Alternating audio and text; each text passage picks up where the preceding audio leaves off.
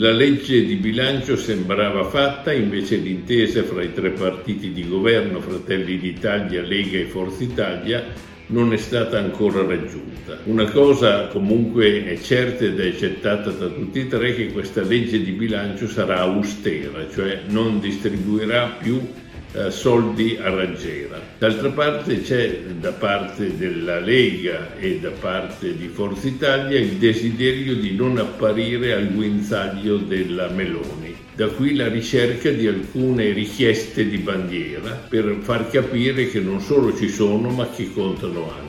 Queste richieste di bandiera sono da parte di uh, Salvini eh, i prepensionamenti, e Tajani invece si oppone all'aumento del prelievo fiscale eh, sulle brevi affittanze. È chiaro che sono due misure eh, più che altro simboliche, ma servono a consentire ai due partiti del, del centrodestra che anche loro hanno un ruolo in questa vicenda.